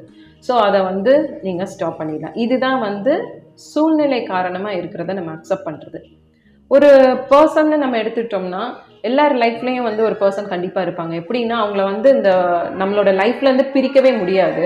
ஆனால் எப்படி இருப்பாங்கன்னா டுவெண்ட்டி ஃபோர் பார் செவன் நமக்கு அவங்களால ப்ராப்ளம்ஸ் வந்துட்டே இருக்கும். அந்த மாதிரியான ஒரு பர்சனான் இருப்பாங்க. அப்படி இருக்கிறப்ப அந்த பர்சன் இருக்காங்கன்றதுக்காண்டி நம்ம சந்தோஷமாக இல்லாமல் இருக்கணும்னு அவசியம் கிடையாது. அவங்க எப்படி இருக்காங்களோ அதை அப்படியே அக்செப்ட் பண்ணிக்கும். அவங்க ஏன் இப்படி பண்ணுறாங்க அப்படி பண்ணுறாங்க எனக்கு இதெல்லாம் செய்கிறாங்களே அப்படிலாம் நினைக்க வேணாம். அவங்க ஒரு விஷயம் செய்கிறப்ப ஏன் இப்படி செய்கிறாங்க அப்படின்னு நினைக்காம இவங்க இப்படித்தானே செய்வாங்க அப்படின்னு நம்மளோட தாட்டில் ஒரு சின்ன சேஞ்ச் நம்ம கொண்டு வந்துட்டோம் அப்படின்னு சொன்னால் அந்த பர்சன் மூலமாக வர்ற விஷயங்கள் எதுவுமே நமக்கு ப்ராப்ளமானு இருக்காது. ஸோ நமக்கு ஸ்ட்ரெஸ் க்ரியேட் ஆகாது. நம்ம ஈஸியாக வந்து மூவ் ஆன் பண்ணி போகிறதுக்கு ஹெல்ப்ஃபுல்லான இருக்கும். ஸோ லைஃப் மந்த்ரான்னு பார்க்குறப்ப accept the persons and situations as they are ஒவ்வொரு விஷயம் நடக்கிறதுக்கும் ஏதோ ஒரு காரணம் இருக்கும். நமக்கு அந்த காரணம் அப்போ தெரியாது. பின்னாடி நமக்கு அந்த காரணங்கள் வந்து தெரிய வரும். அதனால ஏதோ ஒரு நம்ம வந்து ஃபிக்ஸ் பண்ணக்கூடாது. நமக்கு ஃபேவர் ஆனது அன்ஃபேவர் ஆனதுன்னு ஃபிக்ஸ் பண்ணாமல் எது நடந்தாலும் அது ஒரு நல்லதுக்காண்டி தான் நடந்திருக்கு அப்படின்னு சொல்லி ஒரு கிராட்டிடியூடோடு நம்ம அதை அக்செப்ட் பண்ணி போகிறப்ப லைஃப்பில் நடக்கிற விஷயங்கள் எல்லாமே வந்து பாசிட்டிவாகவும் நிறைய பிளெஸ்ஸிங்ஸாகவும் நடக்கும் இது நம்ம வந்து ப்ராக்டிஸ் பண்ண பண்ண தான் நமக்கு அது வந்து தெரியும். சில பேருக்கு இந்த நெகட்டிவ் தாட்ஸ் வந்து ரொம்ப அதிகமாக இருக்கும். எந்த விஷயம் சொன்னாலும் அதுக்கு வந்து அவங்க நெகட்டிவாக தான் பதில் சொல்லுவாங்க. இந்த மாதிரியான மனநிலையில் இருக்கிறவங்கள சரி பண்ணுறதுக்கு என்னென்ன வழிமுறைகள் இருக்குது மேடம்? ஆக்சுவலாக ஃபஸ்ட்டு நெகட்டிவ் தாட் இருக்குன்னா நான் சஜஸ்ட் பண்ணுறது என்னென்னா ஃபஸ்ட்டு உங்களோட ப்ரீதிங் பேட்டர்ன் வந்து எப்படி இருக்குன்றதை நீங்களாவே செல்ஃப் டயக்னோஸ் பண்ணுங்கள் அப்படின்றதன்னு சொல்லுவேன். ஸ்ட்ரெயிட்டாக உட்காந்துட்டு ஒரு கை ஒரு கண்ணை மூடிட்டு ஜஸ்ட்டு ஒரு கையை வந்து உங்களோட வயிறு மேலே வச்சுட்டு உங்களோட ப்ரீதிங் பேட்டர்ன் எப்படி இருக்குன்றதன்னு பார்க்கணும். மூச்சை நீங்கள் உள்ளே இழுக்கிறப்ப வயிறு வந்து வெளியே வரணும். மூச்சை உள் வெளியே விடுறப்ப வயிறு வந்து உள்ளே போகணும் இல்லை ஃப்ளாட் ஆகணும். இதுதான் வந்து கரெக்டான ப்ரீதிங் பேட்டர்ன் இந்த ப்ரீதிங் பேட்டர்ன் ரிவர்சபிளாக இருந்துச்சுன்னா நெகட்டிவ் தாட்ஸ் நெகட்டிவ் மைண்ட் கண்டிப்பான்னு இருக்கும்.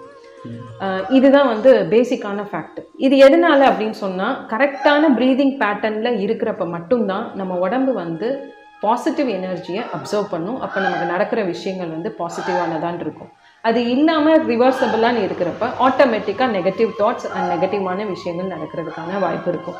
இதை எப்படி வந்து ஈஸியாக ஞாபகம் வச்சுக்கலாம் அப்படின்னா இப்போ உங்களுக்கு ஒரு பலூன் கொடுத்து ஊத சொல்கிறோம் அப்படின்னு சொன்னோம்னா என்ன ஆகும் பலூனுக்குள்ளே காற்று போச்சுன்னா பலூன் வந்து பெருசாகும். பலூன்லேருந்து நீங்கள் காற்றை ரிலீஸ் பண்ணிட்டீங்கன்னா அது வந்து ஸ்ட்ரிங்க் ஆகிடும் இந்த ப்ரீதிங் பேட்டர்ன் தான். அப்போ நீங்கள் மூச்சு காற்று உள்ளே போகிறப்ப உங்கள் வயிறு வெளியே வரணும்.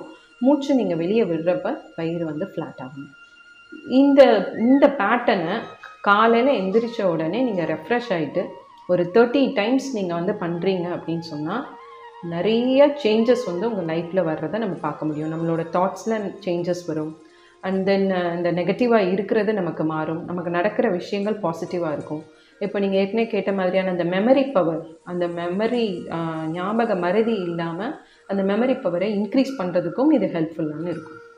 ஸோ அந்த டேயே வந்து ஸ்ட்ரெஸ் இல்லாமல் ரொம்ப ஹாப்பியான டேயாக நம்ம கொண்டு போகணும் அப்படின்னா மார்னிங் எந்திரிச்சு இந்த ப்ரீதிங் எக்ஸசைஸ் ப்ராக்டிஸ் பண்ணுறதுனால மட்டுமே இவ்வளோ பெனிஃபிட்ஸ் நமக்கு கிடைக்கும். பொதுவாக பெண்களுக்கு மன அழுத்தம் அதிகமாக இருக்குன்னு சொல்லுவாங்க. இந்த மன அழுத்தத்தை குறைக்கிறதுக்கான வழிகள் என்னென்னலாம் இருக்கு மேடம்? கண்டிப்பா இருக்கு சார். இப்போ பொதுவா எடுத்துட்டோம்னா இப்போ நமக்கு ஒரு உடம்பு முடியாம வருது அப்படின்னு சொன்னா ஒரு பிசிக்கல் சிம்டம் காமிக்கிறதே வந்து மென்டலி அவங்களுக்கு ஏதோ ஒரு பிளாக் சின்ன பிளாக் ஏதோ ஒன்று இருக்கிறனால தான் அப்படின்றது தான் வந்து ரீசன் அதுதான் வந்து ஃபேக்ட் இப்போ நீங்க உடம்பு சரியில்லாம மனசு சரியில்லாம இருக்கீங்க ஒரு நாலஞ்சு நாள் அப்படின்னு சொன்னா ஆப்வியஸாக வந்து பார்த்தோம்னா நமக்கு ஒரு ஃபீவர் வர மாதிரியோ இல்லை உடம்புல வந்து தேவையே இல்லாமல் ஏதோ ஒரு வலி வரும் நமக்கு. கால் வலி தலைவலி அந்த மாதிரியான வலி வரும். இந்த சிம்டம்ஸ் எல்லாம் அதுக்கப்புறம் தான் ஃபிசிக்கலாக நமக்கு காமிக்கும். ஃபஸ்ட்டு வந்து மென்டலி ஒரு இல்னஸ் இருக்குன்னா தான் ஃபிசிக்கலாக நமக்கு வந்து அடுத்து அந்த இல்னஸ் வந்து வரும். ஸோ ஃபிசிக்கல் இல்னஸ் அடிக்கடி வருது அப்படின்னு சொன்னாலே மென்டலி நம்ம வந்து வீக்காக இருக்கும் அதை நம்ம ஸ்ட்ராங் பண்ணணும் அப்படின்றதுக்கான ஒரு இண்டிகேஷன் அப்படின்றத எல்லாருமே பொதுவாக புரிஞ்சுக்கணும். விமெனுக்குன்னு பார்க்குறப்ப வந்து ப்ரீ மென்ஸ்ட்ரல் சிண்ட்ரோம் சொல்லி சொல்லுவோம். அதாவது இப்போ இந்த மென்ஸ்ட்ரல் டைம் பீரியட்ஸ் வர்றதுக்கு ஒரு ஒன் வீக் ஆர் டென் டேஸ்க்கு முன்னாடியே பார்த்தோம்னா அவங்களுக்கு வந்து இந்த ஒரு கால் வலி குறுக்கு வலி அந்த மூட் ஸ்விங்ஸ் ரொம்ப ஜாஸ்தி இருக்கும். திடீர்னு நல்லா இருப்பாங்க திடீர்னு வந்து ரொம்ப கோவப்படுவாங்க அது கண்ட்ரோல் பண்ண முடியாத கோவமா இருக்கும். இப்போ நிறைய ஃபேமிலிஸ்ல பார்த்தோம்னா இந்த ஒரு விஷயத்தை அண்டர்ஸ்டாண்ட் பண்ணாம போறனாலேயே வந்து நிறைய ப்ராப்ளம்ஸ் இருக்கும் மாசம் மாசம் ஆச்சுன்னா நீ வந்து திடீர்னு வந்து ஒரு நாள் பயங்கரமான சண்டை போடுற அப்படின்றத அது ஏன்றதை வந்து அவங்க புரிஞ்சுக்கணும். அந்த ப்ரீமென்ஸ்ட்ரல் சின்ரோம் காரணமாக தான் வந்து அவங்க அப்படி இருப்பாங்க. அதை நம்ம புரிஞ்சுக்கணும். And then postpartum stress சொல்லணும் ஆஃப்டர் டெலிவரி டெலிவரி டைம்ல நமக்கு ஒரு ஸ்ட்ரெஸ் இருக்கும். டெலிவரி முடிச்சதுக்கு அப்புறம் பார்த்தோம் அப்படின்னு சொன்னா குழந்தை பிறந்ததுக்கு அப்புறமா டோட்டலா அவங்களோட பாடி மெட்டபாலிசமும் சேஞ்ச் ஆயிருக்கும். அண்ட் தென் அவங்களோட ஒர்க் ரொட்டீனும் வந்து சேஞ்ச் ஆயிருக்கும். அவங்க எந்த டைம் அவங்க தூங்குவாங்க எப்போ ரெஸ்ட் எடுப்பாங்க அப்படின்றதே இருக்காது. அந்த ஒரு சேஞ்சோ எப்படி அந்த குழந்தை வந்து கரூர்லேருந்து வந்ததுக்கப்புறம் அந்த என்விரான்மெண்ட்டுக்கு செட் ஆகுறதுக்கு சிரமப்படுமோ அதே மாதிரி தான் அது அந்த அம்மாவுக்கும் வந்து எப்படி இருக்கும்னா அந்த தூக்கம் இல்லாமல் குழந்தைய பார்த்துக்கிறது அவங்களோட ரெகுலர் ஷெட்யூல் இல்லாமல் மாறுறதுனால போஸ்ட்மார்ட்டம் ஸ்ட்ரெஸ் வந்து கிரியேட் ஆகும். இதுவும் வந்து அந்த விமனும் புரிஞ்சுக்கணும் ப்ளஸ் அந்த ஃபேமிலியும் புரிஞ்சுக்கணும். ப்ரீமென்ஸ்ட்ரல் இருக்கட்டும் போஸ்ட்மார்ட்டம் ஸ்ட்ரெஸ்ஸாக இருக்கட்டும் எல்லாம் வந்து அவங்க மட்டும் நினச்சான மாற முடியாது. ஃபேமிலியோட சப்போர்ட்டும் வந்து கண்டிப்பாக தேவை. ஸோ வீட்டில் இருக்கிறவங்களும் வந்து அது புரிஞ்சுக்கணும். இதை வந்து அந்த பேட்ச் ஃப்ளவர் ரெமெடி மூலமா இதுக்கு எல்லாமே வந்து நமக்கு ஈஸியான தீர்வுகள் இருக்கு. இன்னொன்று மெனோபாஸ் ஸ்ட்ரெஸ் சொல்லுவோம். இப்போ அந்த மென்ஸ்ட்ரல் டைம் வந்து அவங்களுக்கு முடிய போது ஒரு ஃபார்ட்டி ஃபைவ் ப்ளஸ் அந்த மாதிரி ஆகுறாங்கன்னா அந்த பீரியட்ஸ் டோட்டலாக ஸ்டாப் ஆகுறப்போ வந்து அந்த மெனோபாஸ் டைமில் ஒரு ஸ்ட்ரெஸ் கிரியேட் ஆகும். ஸோ அதை வந்து மேனேஜ் பண்ணுறதுக்கும் வந்து நமக்கு இந்த பேட்ச் ஃப்ளவர் ரெமெடி வந்து ஹெல்ப்ஃபுல்லான இருக்கும். பொதுவாக வேலைக்கு போகிற பெண்களை விட இல்லத்தரசிகளுக்கு வந்து மன அழுத்தம் அதிகமாக இருக்குன்னு சொல்லுவாங்க. ஏன்னா வேலைக்கு போகிற பெண்கள் தங்களுடைய மன அழுத்தங்களை வந்து சக தோழிகளிடம் பேசி அதை பகிர்ந்துக்கிட்டு சரி செஞ்சிடுவாங்க ஆனால் வீட்டில் இருக்கக்கூடிய இல்லத்தரசிகள் தங்களோட எதையுமே வந்து பகிர்ந்துக்க முடியாமல் தனக்குள்ளே வச்சுட்டு மன அழுத்தத்தோடு இருப்பாங்க. இந்த மன அழுத்தத்தை குறைக்கிறதுக்கு என்னென்ன வழிகள்லாம் இருக்குது மேடம்? கண்டிப்பாக இப்போ நீங்கள் சொன்ன மாதிரி வேலைக்கு போகிறவங்கள விட வீட்டில் இருக்கிறவங்களுக்கு வந்து அந்த ஸ்ட்ரெஸ் வந்து ஜாஸ்தி. என்னென்னா ருட்டீன் ஒர்க்கு ஒரு நான் என்ன இப்போ அவங்களுக்கு இருக்கிற பெரிய பிரச்சனையே பார்த்தா என்னென்னா இன்றைக்கி என்ன இந்த நேரத்துக்கு என்ன சமையல் பண்ணலாம் அப்படின்னு அவங்க யோசிக்கிறதே வந்து ஒரு ஸ்ட்ரெஸ்ஸை க்ரியேட் பண்ணிக்குவாங்க. அந்த மாதிரி தான் இருக்கும். ஸோ ஒரு வெண்ட் அவுட் இல்லாமல் அவங்க மனசில் நினைக்கிறத வந்து பேசுகிறதுக்கோ அவங்களுக்கு இருக்கிற பிரச்சனைகளை வந்து ஷேர் பண்ணிக்கிறதுக்கோ வந்து ஆள் இல்லாமல் போகிறது வந்து பெரிய பிரச்சனையாக இருக்குது இதில் வந்து எது ரொம்ப கம்மியாகுதுன்னா self care and self love வந்து ரொம்பயுமே வந்து கம்மியாயிரும் ஹோம் மேக்கர்ஸாக இருக்கிறவங்களுக்கு.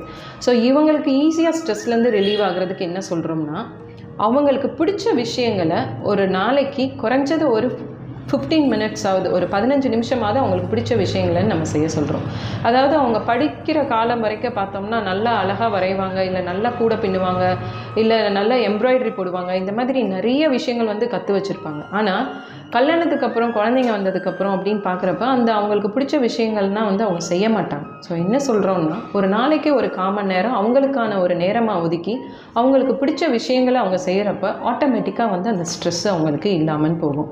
இது மெயினாக வந்து எப்போ பண்ணுறதுக்குன்னு சஜஸ்ட் பண்ணுவோம்னா குழந்தைங்க ஸ்கூல்லேருந்து வர்றதுக்கு ஒரு அரை மணி நேரம் முன்னாடி இந்த விஷயங்களை பண்ணுங்கன்னு சொல்லுவோம்.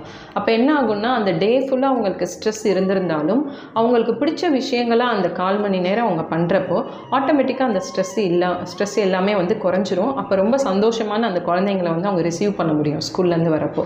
அப்படி இல்லாமல் இருக்குன்னா அந்த டே ஃபுல்லாக இருக்கிற ஸ்ட்ரெஸ்ஸை வந்து திரும்ப அந்த குழந்தைங்க மேலே நம்ம காமிக்கிற மாதிரியான்ட்டுன்னு போகும். ஸோ நமக்கான அந்த குவாலிட்டி டைமாக ஒரு பதினஞ்சு நிமிஷம் நம்ம எடுத்துக்கிட்டோம் அப்படின்னு சொன்னால் அந்த ஒரு self love and self care இருக்குது அப்படின்னு சொன்னாலே ஸ்ட்ரெஸ் இல்லாமல் நம்ம நம்மளை பாதுகாத்துக்கிறதுக்கு ஈஸியாக இருக்கும். இந்த மாதிரி சில பேர் பார்த்திங்கன்னா நம்ம நீங்கள் சொன்ன மாதிரி இப்போ வீட்டில் இருக்குன்னு வச்சுக்கோங்க நமக்கு ம- நம்ம ஒரு மன அழுத்தத்தோடு இருப்போம். அதெல்லாம் காட்டுறது வந்து குழந்தைங்கிட்ட திணிப்போம். நம்மளுடைய இதெல்லாம் அல்லது வேற ஒருத்தங்கிட்ட காட்டுவோம். இந்த மனநிலையை மாற்றுறதுக்கான வழிகள் இருக்கா? என்னென்னா மன அழுத்தம்ன்றது எல்லாருக்குமே இருக்குது மோஸ்ட்லி ஸோ அவங்களோட பிரச்சனையை இன்னொருத்தவங்க மேலே வந்து அவங்க காமிக்கிறதான்னு இருக்குது ஸோ ஃபஸ்ட்டு ஷேர் பண்ணிக்கோங்க. என்ன பிரச்சனைனாலும் வந்து ஒரு ரிலேயபிளான ஒரு பர்சன் நமக்கு இருக்காங்க. நமக்கு ஆறுதலாக ஒரு நாலு வார்த்தை சொல்கிறதால ஒரு நல்ல ஃப்ரெண்டு இருக்காங்க அப்படின்னு சொன்னால் உங்களுக்கு என்ன பிரச்சனைனாலும் ஷேர் பண்ணிக்கோங்க. இல்லை அப்படி வந்து யாரையும் நம்பி வந்து விஷயத்தை ஷேர் பண்ண முடியாது அப்படின்னு சொல்லி இருக்குது அப்படின்னா நீங்கள் அதை ஒரு பேப்பரில் வந்து லிஸ்ட் அவுட் பண்ணி எழுதி அதை வந்து நல்லா கசக்கி போட்டுடலாம் இல்லைனா வந்து நீங்கள் எரிச்சு போட்டுடலாம் அதுக்கப்புறமா திரும்ப நீங்கள் அந்த விஷயத்தை பற்றின்னு நீங்கள் யோசிக்கவே கூடாது. அந்த மாதிரியான்னு நம்ம வந்து பார்த்துக்கணும் இப்போது நம் நம்மலாம் வளர்கிறப்ப பார்த்தோன்னா எந்த குழந்தையும் வந்து தப்பே பண்ணாமன்ட்டுன்னு வளராது. ஆனால் அப் அது எல்லாத்தையும் வந்து மன்னிக்கிற குணம் வந்து இருந்தது பேரண்ட்ஸுக்கு. இப்போ இருக்கிற பேரண்ட்ஸ் பார்த்தோம் அப்படின்னு சொன்னோம்னா ஒரு சின்ன விஷயம்னாலே வந்து என்ன பண்ணிடுறாங்கன்னா குழந்தைங்கள வந்து அடிக்கிறாங்க. அந்த குழந்தை வந்து அப்படி நம்ம யோசித்து பார்த்தோம்னா அப்படி மன்னிக்க முடியாத தப்பு அந்த குழந்தை பண்ணிச்சு நம்ம அடிக்கிறதுக்குனா கண்டிப்பாக கிடையாது. நம்ம ஒரு ஸ்ட்ரெஸ்ஸில் இருந்தனால அந்த ஸ்ட்ரெஸ்ஸை வந்து ரிலீவ் பண்ணுறதுக்கு நம்ம என்ன பண்ணுறோம்னா குழந்தைங்கள அடிச்சிடறோம். இப்போ நம்ம மனசில் இருக்கிற ஸ்ட்ரெஸ்ஸை வந்து வெளியேற்றுறதுக்கு ஏதோ ஒரு வழி வந்து நமக்கு தேவைப்படுது. அதை வந்து ஒன்று நம்ம யார்கிட்டையாவது ஷேர் பண்ணணும். அப்படி இல்லைன்னா நீங்களாவே வந்து நீங்கள் எழுதிட்டு அதை வந்து டோட்டலாக நீங்கள் கசக்கியோ இல்லை எரிச்சிடுறீங்க அப்படின்னு சொன்னால் அது வந்து உங்கள் அந்த ஸ்ட்ரெஸ் வந்து உங்களுக்குள்ளே இல்லாமன்ட்டுன்னு அது போயிடும். ஸோ அதை நீங்கள் ப்ராக்டிஸ் பண்ணி பார்த்தீங்கன்னா அதோட பெனிஃபிட்ஸ் நமக்கு தெரியும். அது ஆக்சுவலி கத்தாரசிஸ்ன்னு சொல்லுவோம் சார் அந்த கான்செப்டை ஏதோ ஒரு வழியில் வந்து அந்த மனசுக்குள்ளே இருக்கிறத நம்ம வெளியேற்றணும் அப்படின்றதுக்கு. அந்த ரிலேபிள் பர்சன் இல்லைன்னா நம்ம ஏன்னா அது ஒரு தாட் இப்போல்லாம் இருக்குல்ல. நம்பி வந்து இவங்க கிட்ட சொல்லலாமா? நம்ம கிட்ட இங்கே சொல்லிட்டு அங்கிட்டு போய் மாற்றி சொல்லிடுவாங்களா? அப்படின்றது இருக்கும். அப்படி இருக்கிறப்போ நம்ம செல்ஃபாக வந்து அவங்க எழுதிட்டு அதை கசக்கியோ ஏதோ ஆனால் என்ன சொல்லுவோம்னா அந்த எழுதி முடிச்சதை திரும்ப வந்து நினைக்கக்கூடாது எல்லாருக்குமே வந்து ஒரு பொதுவாக ஒரு விஷயம் இருக்கும். எனக்கு மட்டும் ஏன் இந்த மாதிரிலாம் நடக்குது? எல்லாருக்குமே அது இருக்கும். பட் ஆனால் எல்லாரோடைய மனசு வந்து எனக்கு மட்டும்தானே நடக்குது மற்றவங்களுக்கும் யாருக்கும் நடக்கல அப்படிங்கிற ஒரு மன ஒரு மனநிலை எல்லாருக்குமே இருக்குது. அந்த நிலையை மனநிலையை மாற்ற முடியுமா? கண்டிப்பாக மாற்றலாம் சார். எனக்கு மட் எனக்கு ஏன் இந்த பிரச்சனை வந்துச்சு? நான் ஏன் இவ்வளோ கஷ்டப்படுறேன்? அப்படின்னு சொல்கிறவங்க எல்லாமே ரொம்ப வந்து நேரோ மைண்டடான்னு இருப்பாங்க. உலகத்தை இன்னும் பார்க்கலன்னு அர்த்தம். ஸோ மீட் பண்ணுங்கள் நிறையா மனுஷங்களை வந்து நீங்கள் போய் வீட்டிலேருந்து வெளியே போய் நிறையா பேர் நம்ம பார்க்குறப்பையும் நிறையா பேர்கிட்ட நம்ம பேசுகிறப்பையும் தான் நமக்கு தெரியும். நமக்கு இருக்கிறது ஒரு பிரச்சனையே இல்லை. நமக்கு இருக்கிற பிரச்சனை வந்து ரொம்ப சாதாரணமானது. அதை வந்து ஈஸியாக வந்து சால்வ் ஆயிரும். நம் இந்த பிரச்சனையிலேருந்து நம்மளால் வெளிவந்துட முடியும் அப்படின்ற நம்பிக்கையே வந்து அப்படி தான் வரும். ஒரு நேரோ மைண்டடாக நமக்குள்ளே மட்டுமேன்னு நம்ம இருக்கிறப்போ அந்த ஸ்ட்ரெஸ் பண்ணிகிட்டே தான் இருப்போம். இன்னர் ஸ்ட்ரெஸ்ஸான ஸோ வெளியே போய் நாலு பேரை பார்த்து பேசணும் அப்படின்னு சொன்னால் தான் எந்த மாதிரியான பிரச்சனைகள்லாம் இருக்குது இந்த பிரச்சனையெல்லாம் ஒன்றுமே இல்லை அப்படின்ற மாதிரியாக இருக்கும். ஒரு ஒரு சின்ன ஒரு ஸ்டோரி சொல்லுவாங்க. எல்லாம் அந்த மாதிரி தான் மாற்றி மாற்றி அவங்க நம்ம நம்ம வந்து பிரச்சனையோடு இருக்கோம். மற்றவங்க சந்தோஷமாக இருக்காங்க அப்படின்னு சொல்லி நினைப்பாங்களாம்.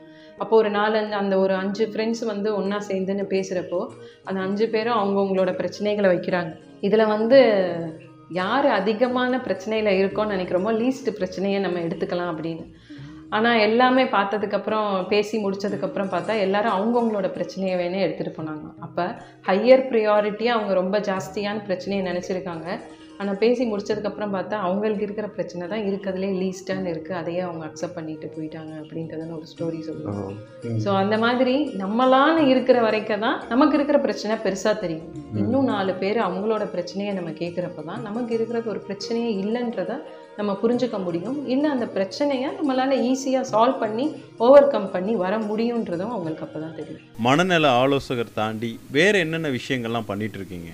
கவுன்சிலிங்க்கான அவேர்னஸ்ன்னு நம்ம பார்க்குறப்ப வந்து அவ்வளோ ஜாஸ்தி கிடையாது. இப்போ நம்ம மெட்ரோபாலிட்டன் சிட்டிஸில் இருக்கிறத விட இப்போது மற்ற இடத்துல நம்ம பார்க்குறப்ப வந்து அந்த அவேர்னஸ் கிடையாது. ஸோ அந்த அவேர்னஸ் ப்ரோக்ராம் வந்து நான் வெளியே கொடுக்குறேன்.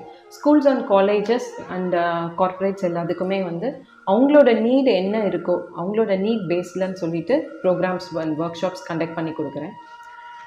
இது போக வந்து என்னோட சென்டரில் இருந்தே ஒரு இனிஷியேட்டிவாக பி பாசிட்டிவ் அப்படின்றதன்னு ரன் பண்ணிட்டு இருக்கோம். ஸோ இதில் வந்து பே விமெனுக்கான ஒர்க் ஷாப்ஸ் வந்து பண்ணுறோம் ஆன்லைன்லேயும் வந்து வெபினார்ஸ் கண்டக்ட் பண்ணுறோம் அதே மாதிரி நேர்லேயும் வந்து டைரக்ட் ஒர்க் ஷாப்ஸும் கண்டக்ட் பண்ணுறோம் இது one to one and also group ரெண்டு விதமாகவும் பண்ணுறோம் அவங்களோட நீட்ஸ் என்னவா இருக்கோ அதை பேஸ் பண்ணி அதில் இருந்து அவங்க ரெக்கவர் ஆகி வர்றதுக்கான கண்டினியூஸ் ஃபாலோ அப்போடு சேர்த்து ஒரு ஒர்க் ஷாப் நம்ம கொடுக்குறோம். ஸோ இதுதான் பி பாசிட்டிவோட ஒர்க்கு இதை தாண்டி அப்படின்னு இருக்கிறப்போ வந்து விமென்னோட வளர்ச்சிக்காண்டின்னு ஹோம்ப்ரெனார்ஸ் அதாவது வீட்டில் இருந்தே சின்ன லெவலில் பிஸ்னஸ் பண்ணுவாங்கல்ல அவங்களுக்கான ஒரு யூனிக் பிளாட்ஃபார்ம் அப்படின்னு சொல்லி நானல் மகளிர் மட்டும் அப்படின்றதுன்னு நினச்சிருக்கேன். இதில் வந்து என்ன செய்கிறோன்னா வீட்டிலேருந்தே சின்ன லெவலில் பண்ணுற பிஸ்னஸ் பண்ணுற லேடிஸ் வந்து அவங்களோட பிஸ்னஸை எப்படி வந்து டெவலப் பண்ணிக்கலாம் அவங்களோட ப்ராடக்டில் என்ன மாதிரியான டெவலப்மெண்ட் கொண்டு வரணும் அப்படின்றதுக்கான ப்ராப்பர் கைடன்ஸ் கொடுத்து அவங்களோட பிஸ்னஸில் நெக்ஸ்ட் லெவல் நம்ம அவங்கள கொண்டு போகிறதுக்கான கைடன்ஸ் அண்ட் ட்ரைனிங் வந்து அதில் கொடுக்கும் நானல் மகளிர் மட்டும்ன்றது ஒரு unique platform for homepreneurs இப்போ அதுக்கு முன்னாடி வந்து ஹோம் மேக்கர்ஸ்காண்டின்னு சொல்லிட்டு ஒரு ப்ரோக்ராம் ஒன்று ஒரு ஃபோர் இயர்ஸ் பண்ணிட்டு இருந்தேன். அந்த ப்ரோக்ராமோட எண்டில் தான் பார்த்தோம்னா அவங்களோ அவங்களே வீட்டில் சின்ன சின்ன ப்ராடக்டாக பண்ணுறது இந்த மசால் பொடி சத்து மாவு இந்த மாதிரி எல்லாம் பண்ணியிருக்கோம் அப்படின்னு சொல்லி அந்த ப்ராடக்ட்டை வந்து சேல் பண்ணாங்க. அதான் பார்த்தோம். அதே டைமில் வந்து அந்த டைமில் நான் ஒரு குரூப்லன்ட்டுன்னு இருந்தேன் விமன் குரூப்பில் ஸோ அங்கே பார்க்குறப்ப இனிஷியல் ஸ்டார்ட் அப்ஸாக பண்ணவங்களுக்கு ஒரு ப்ராப்பர் கைடன்ஸ் இல்லாமல் போகிறனால அவங்களுக்கு எந்த அளவுக்கு பாதிப்பு இருக்குன்றதுன்னு தெரிஞ்சிச்சு. ஸோ இது ரெண்டையுமே வந்து ரிலேட் பண்ணின்னு நான் வந்து ஹோம் பிரனாஸ்க்கான ஒரு சப்போர்ட் சிஸ்டம் க்ரியேட் பண்ணலாம் அப்படின்றது தான் இந்த நானல் மகளிர் மட்டும்ன்றது. இதில் ஓவராலாக வந்து ஒரு பிஸ்னஸுக்கு என்னென்ன விஷயங்கள் தேவையோ அதை வந்து நம்ம அவங்களுக்கு ப்ராப்பர் கைடன்ஸாக கொடுக்குறோம். எக்ஸாம்பிள் இப்போ வந்து ஒரு பிஸ்னஸ் அவங்க ஆரம்பிச்சிட்டாங்க. அது வந்து அந்த டைமில் அவங்க ரிஜிஸ்டர் பண்ணாமல் இருக்காங்கன்னா ப்ராப்பர் ரிஜிஸ்ட்ரேஷன் அண்ட் லைசன்சிங்க்கு நம்ம அவங்களுக்கு கைட் பண்ணுறோம் அண்ட் தென் ஒரு ப்ராடக்ட் நல்லா இருக்குது ஆனால் அவங்களால வந்து பேசுகிறதுக்கு முடியல. அவங்களோட ப்ராடக்ட்டை பற்றி அவங்களுக்கு வந்து எக்ஸ்பிளைன் பண்ணி சொல்கிறதுக்கு முடியல. கம்யூனிகேஷன் லேக் அவங்களுக்கு இருக்குது அப்படின்னு சொன்னால் எப்படி வந்து பேசணும் அந்த கஸ்டமர் ஹேண்ட்லிங் எப்படி பண்ணணும் அப்படின்ற விஷயத்துக்கு அவங்களுக்கு வந்து நம்ம ட்ரைனிங் கொடுக்குறோம் ஸோ தட் அவங்க வெளியே வந்து ஸ்டால்ஸ் எல்லாம் போடுறப்ப அவங்க ப்ராடக்ட்டை அவங்க ப்ரொமோட் பண்ணிக்கிறதுக்கும் பேசுகிறதுக்கும் அது அவங்களுக்கு ஹெல்ப்ஃபுல்லான்ட்டுன்னு இருக்குது ஸோ அந்த மாதிரி எந்த இடத்துல அவங்களுக்கு பிரச்சனை இருக்கோ இப்போ பேக்கேஜிங்கில் ப்ராப்ளம் இருக்குது பேக்கேஜிங் சரியில்லாமல் இருக்கிறனால கூட ப்ராடக்ட் மூவ் ஆகாமல் இருக்கலாம். அப்போ அந்த ப்ராடக்ட் எப்படி வந்து அந்த பேக்கேஜிங் நம்ம சேஞ்ச் பண்ணணும் அப்படின்ற விஷயங்கள். ஸோ எந்தெந்த விதத்துலலாம் வந்து ப்ராப்ளம் இருக்கோ அவங்க பிஸ்னஸ் ரிலேட்டடாக அதை நம்ம ஸ்டடி பண்ணி அதை ஓவர் கம் பண்ணி அவங்க வர்றதுக்கு நம்ம ப்ராப்பரான கைடன்ஸ் கொடுக்குறோம். சிறந்த தொழில் முனைவராக வரணும்னா அவங்க என்னென்ன விஷயங்கள்லாம் கையாளணும்? ஃபஸ்ட்டு திங் வந்து செல்ஃப் கான்ஃபிடென்ஸ் வேணும் சார் ஏன்னா பீங் அ விமன் ஒரு விஷயத்தை வந்து நம்ம செய்கிறோம் அப்படின்னு சொன்னால் அதை மோட்டிவேட் பண்ணுறதை விட டிமோட்டிவேட் பண்ணுறதுக்கு தான் வந்து நம்மளை சுற்றி ஆளுங்க வந்து அதிகமாக இருப்பாங்க. உன்னால் பண்ணவே முடியாதுன்னு எத்தனை பேர் சொன்னாலும் சரி என்னால் முடியும் அப்படின்ற விஷயத்த வந்து நம்ம ஸ்ட்ராங்காக நம்பணும். அதை பிலீவ் பண்ணி நம்ம வந்து வரணும். ஸோ ஃபஸ்ட்டு செல்ஃப் கான்ஃபிடென்ஸ் வந்து ரொம்பவுமே முக்கியம். என்னால் பண்ண முடியுன்றது வந்து ஸ்ட்ராங்காக இருந்தால் மட்டும்தான் நம்மளால் எந்த ஒரு விஷயம்னாலும் எடுத்து பண்ண முடியும். ஸோ நிறைய பேர் வந்து பிளான் பண்ணுறதோட நிப்பாட்டிடுவாங்க. எந்த ஒரு விஷயமும் அந்த பிளான் பண்ணுறதோட இல்லாமல் இம்ப்ளிமெண்டேஷன் வரைக்கும் ஒரு விஷயத்தை வந்து நம்ம கொண்டு வரணும் அப்படின்றது second thing and third thing வந்து பேஷன்ஸ் பொறுமை வந்து ரொம்பவுமே முக்கியம். அது பிஸ்னஸாக இருக்கலாம் ஃபேமிலியாக இருக்கலாம். எந்த ஒரு விஷயமா இருந்தாலும் அந்த பொறுமை வந்து நமக்கு ரொம்பவுமே முக்கியம். இந்த நாணல் மகளிர் மட்டும்ன்ற அந்த நேம் வச்சதே வந்து அந்த ஒரு ரீசன்னால தான் நாணலோட குவாலிட்டி உங்களுக்கு தெரியும் இல்லையா? ஆற்றுல வந்து வெள்ளம் போனாலும் அந்த வெள்ளம் போனதுக்கப்புறம் பார்த்தா நானல் மட்டும்தான் வந்து ரீச் ஆகிருக்கும் மற்ற செடி எல்லாமே அடிச்சுட்டு போயிருந்தாலும் ஸோ அந்த ஃப்ளெக்சிபிலிட்டின்றது வந்து பீயிங் அ விமன் அவங்களோட ஒவ்வொரு விஷயம் அவங்க செய்கிறதுலையும் அந்த குவாலிட்டி அவங்களோட லைஃப்பில் இருக்கணுன்றனால தான் அந்த நானல்ன்ற நேம்ன்றதை நாங்கள் சூஸ் பண்ணோம். ஸோ அந்த ஃப்ளெக்சிபிலிட்டி வேணும் பேஷன்ஸ் வேணும் அண்ட் தென் uh, அந்த டைமுக்கு ஒரு ஒர்க்கை நம்ம முடிக்கணும் அப்படின்றது வேணும். எல்லாத்தையும் விட வந்து பர்சிஸ்டண்ட்டாக நம்ம ஒரு வேலையை பார்க்கணும். ஒரு ஒரு வாரம் பண்ணோம் விட்டோம் அப்படின்றதுன்னு இல்லாமல் கண்டினியூஸாக எந்த ஒரு ஒர்க் எடுத்தாலும் நம்ம கம்ப்ளீட் பண்ணி முடிக்கணும். அது கம்ப்ளீட் வாட் ஐ ஸ்டார்ட் என்ன ஒரு ஒர்க் நான் எடுக்கிறேனோ அந்த ஒர்க்கை வந்து நான் கம்ப்ளீட் பண்ணுவேன் அப்படின்ற அந்த ஒரு டிட்டர்மினேஷன் அண்ட் செல்ஃப் கான்ஃபிடென்ஸ் கண்டிப்பாக வேணும்.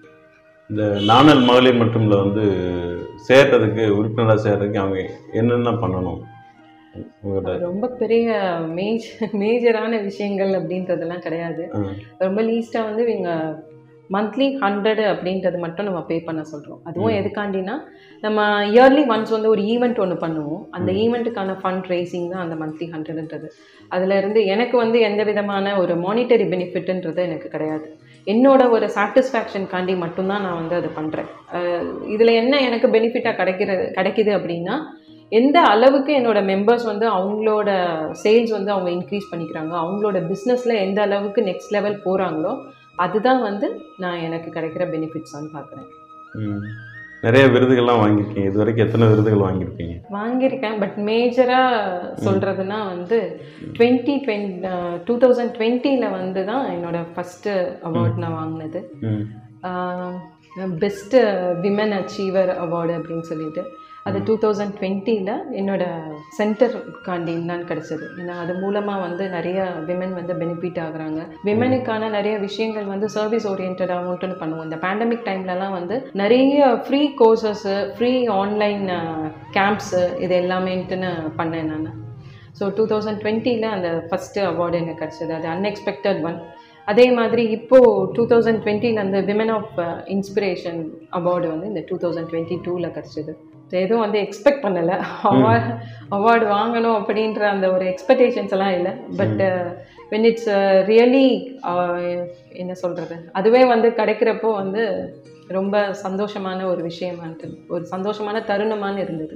உங்களுடைய இலக்குவா எதை வச்சிருக்கீங்க. இது நிறைய கேட்குறாங்க பட் எல்லாத்துலேயும் ஒரே தான். அதாவது கவுன்சிலிங்க்கான அவேர்னஸ் அண்ட் அந்த பேட்ச் ஃப்ளவர் ரெமெடிக்கான அவேர்னஸ் வந்து இன்னும் இன்க்ரீஸ் ஆகணும் அப்படின்றது தான் என்னோட தாட் ஏன்னா பிரச்சனைகளோட பிரச்சனைகள் இல்லாத மனுஷனே கிடையாது. பிரச்சனைகளோட வாழ பழந்து பழகி வாழ்ந்துட்டு இருக்கிறாங்களே தவிர அந்த பிரச்சனைகள் இல்லாம நம்ம வாழணும். இந்த பிரச்சனைகள் வந்தாலும் நம்ம எப்படி சந்தோஷமா இருக்கணும் அதை எப்படி ஹேண்டில் பண்ணணுன்றது தெரியாம இருக்கு.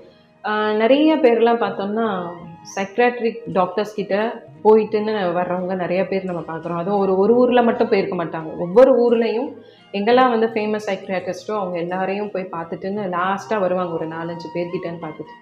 அவங்களோட ப்ராப்ளம் நம்ம பார்க்குறப்ப இனிஷியல்லையே இவங்க வந்திருந்தா எவ்வளோ ஈஸியாக இவங்களை வந்து நம்ம க்யூர் பண்ணியிருக்க முடியும் அப்படின்னு சொல்லி தோணும். அப்போ அந்த இடத்துல என்ன வந்து லேக் ஆகுதுன்னா இந்த பேட்ச் ஃப்ளவர் ரெமெடி பற்றின அவேர்னஸ் வந்து இல்லாமல் இருக்கிறது தான் ஸோ என்னோட இலக்குன்னு எப்பயுமே நான் சொல்கிறதுனா இதுதான். இந்த கவுன்சிலிங்க்கான ஒரு அவேர்னஸும் பேட்ச் ஃப்ளவர் ரெமெடிக்கான அவேர்னஸும் வந்து ரைஸ் பண்ணணும் அப்படின்ற விஷயம்தான் ஒரு பிரச்சனை இருக்குன்னா நம்ம மனசு விட்டு பேசணும்னா அந்த பிரச்சனையை வந்து நம்ம தீர்த்துக்க முடியும். கவுன்சிலிங் போகிறது வந்து ஒரு தப்பு கிடையாது அப்படின்றத வந்து மக்கள் முதல் புரிஞ்சுக்கணும். அங்கே போகிறதுனா அது ரொம்ப பெரிய இதுக்கு இந்த கவுன்சிலிங் போகணும் அப்படின்னு சொன்னதுன்னா அது பெரிய வெளியே வந்து தப்பாக எடுத்துக்குவாங்க அப்படின்ற தாட்டுன்னு இருக்குது ஸோ அந்த தாட்டில் இருந்து மக்கள் முத வெளியே வரணும் அப்படின்றது என்னோட விருப்பம். இவ்வளவு நேரமும் எங்களுடைய நிகழ்ச்சியில் கலந்துக்கிட்டு மனநலம் சம்பந்தமாக நிறைய ஆலோசனைகள் வழங்கினீங்க. ரொம்பவும் பயனுள்ளதாக இருந்துச்சு. அந்த நிகழ்ச்சியில் கலந்துக்கிட்டதுக்கு எங்களுடைய மனமார்ந்த நன்றிகளையும் வாழ்த்துக்களையும் தெரிவிச்சுக்கிறோம். நன்றி சார். மகிழ்ச்சி எஃப்எம்ல பேசுகிறதுக்கு எனக்கு ஒரு வாய்ப்பு கொடுத்ததுக்கு மகிழ்ச்சி எஃப்எம்க்கு என்னுடைய நன்றிகள். இங்கே மேலும் பல சாதனை கிடைக்க மகிழ்ச்சி இருக்கும் சார் வாழ்த்துக்கள். நன்றி சார். இந்த நிகழ்ச்சி பற்றிய கருத்துக்களை double eight three eight zero seven eight three double eight அப்படிங்கிற நம்முடைய வாட்ஸ்அப் நம்பருக்கு அனுப்புங்க. மீண்டும் மற்றும் ஒரு நிகழ்ச்சியில் உங்களை சந்திக்கும் வரை உங்கள் அன்போடும் ஆதரவோடும் விடைபெறுகிறேன். உங்கள் சிநேகிதன் மகேந்திரன் நடப்பவை நல்லவையாகட்டும்.